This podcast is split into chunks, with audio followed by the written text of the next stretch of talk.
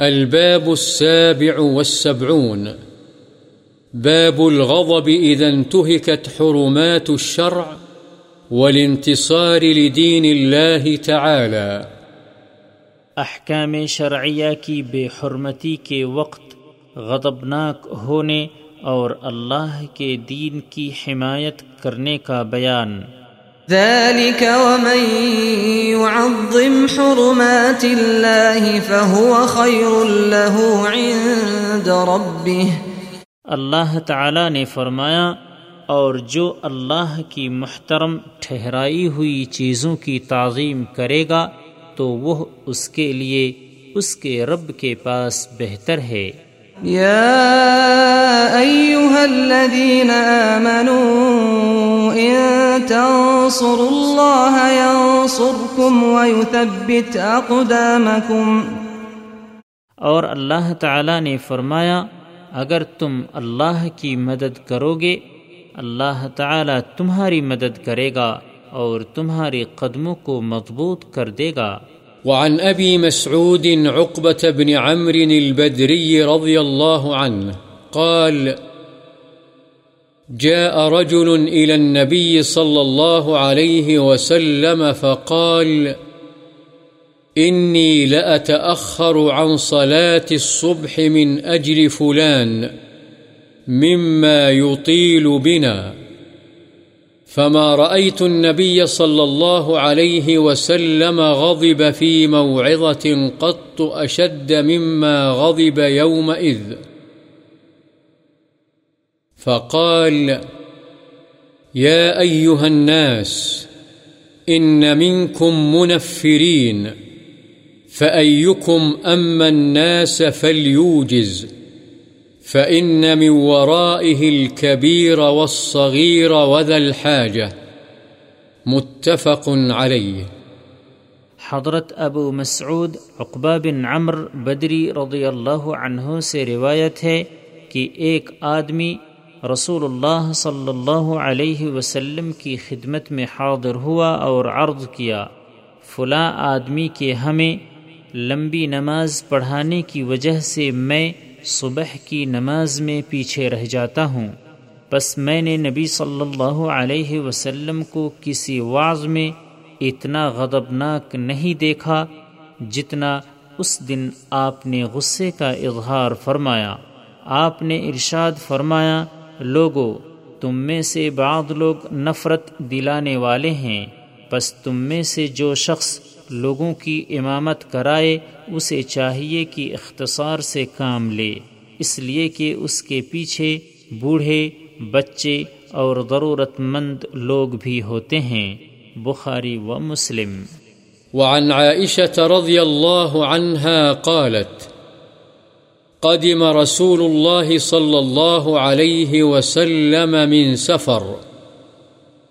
وقد سترت سهوة لي بقرام فيه تماثيل فلما رآه رسول الله صلى الله عليه وسلم هتك وتلون وجهه وقال يا عائشة أشد الناس عذابا عند الله يوم القيامة الذين يضاهون بخلق الله متفق عليه السهوة كالصفة تكون بين يدي البيت والقرام بكسر القاف ستر الرقيق وهتك أفسد الصورة التي فيه حضرت عائشہ رضی اللہ عنہا سے روایت ہے کہ رسول اللہ صلی اللہ علیہ وسلم ایک سفر سے واپس آئے اور میں نے گھر کے سامنے کے چبوترے پر ایک پردہ ڈالا ہوا تھا جس میں تصویریں تھیں۔ بس جب رسول اللہ صلی اللہ علیہ وسلم نے اسے دیکھا تو آپ نے فوراً ان تصویروں کو بگاڑ دیا اور غصے سے آپ کے چہرے کا رنگ تبدیل ہو گیا اور فرمایا، اے عائشہ، قیامت والے دن اللہ کے ہاں سب سے زیادہ عذاب والے لوگ وہ ہوں گے جو اللہ کی پیدائش کی صفت میں مشابہت اختیار کرتے ہیں۔ بخاری و مسلم۔ وعنها رضي الله عنها أن قريشا أهمهم شأن المرأة المخزومية التي سرقت. فقالوا، من يكلم فيها رسول الله صلى الله عليه وسلم؟ فقالوا، من يجترئ عليه إلا أسامة بن زيد، حب رسول الله صلى الله عليه وسلم. فكلمه أسامة، فقال رسول الله صلى الله عليه وسلم أتشفع في حد من حدود الله تعالى؟ ثم قام فاختطب، ثم قال إنما أهلك من قبلكم أنهم كانوا إذا سرق فيهم الشريف تركوه. وإذا سرق فيهم الضعيف أقاموا عليه الحد وأيم الله لو أن فاطمة بنت محمد سرقت لقطعت يدها متفق عليه حضرت عائشہ رضی اللہ عنہا سے روایت ہے کہ قریش کو اس مخزومی عورت کے معاملے نے جس نے چوری کا ارتکاب کیا تھا پریشان کر دیا تھا۔ چنانچہ انہوں نے آپس میں کہا، اس کے متعلق رسول اللہ صلی اللہ علیہ وسلم سے کون بات کرے گا؟ انہوں نے کہا، یہ جرأت تو صرف رسول اللہ صلی اللہ علیہ وسلم کے چہیتے اسامہ بن زید رضی اللہ عنہما ہی کر سکتے ہیں۔ چنانچہ حضرت اسامہ رضی اللہ عنہ نے آپ صلی اللہ علیہ وسلم سے بات کی تو رسول اللہ صلی اللہ علیہ وسلم نے فرمایا، کیا تو اللہ کی حدوں میں سے ایک حد پر سفارش کرنے لگا ہے؟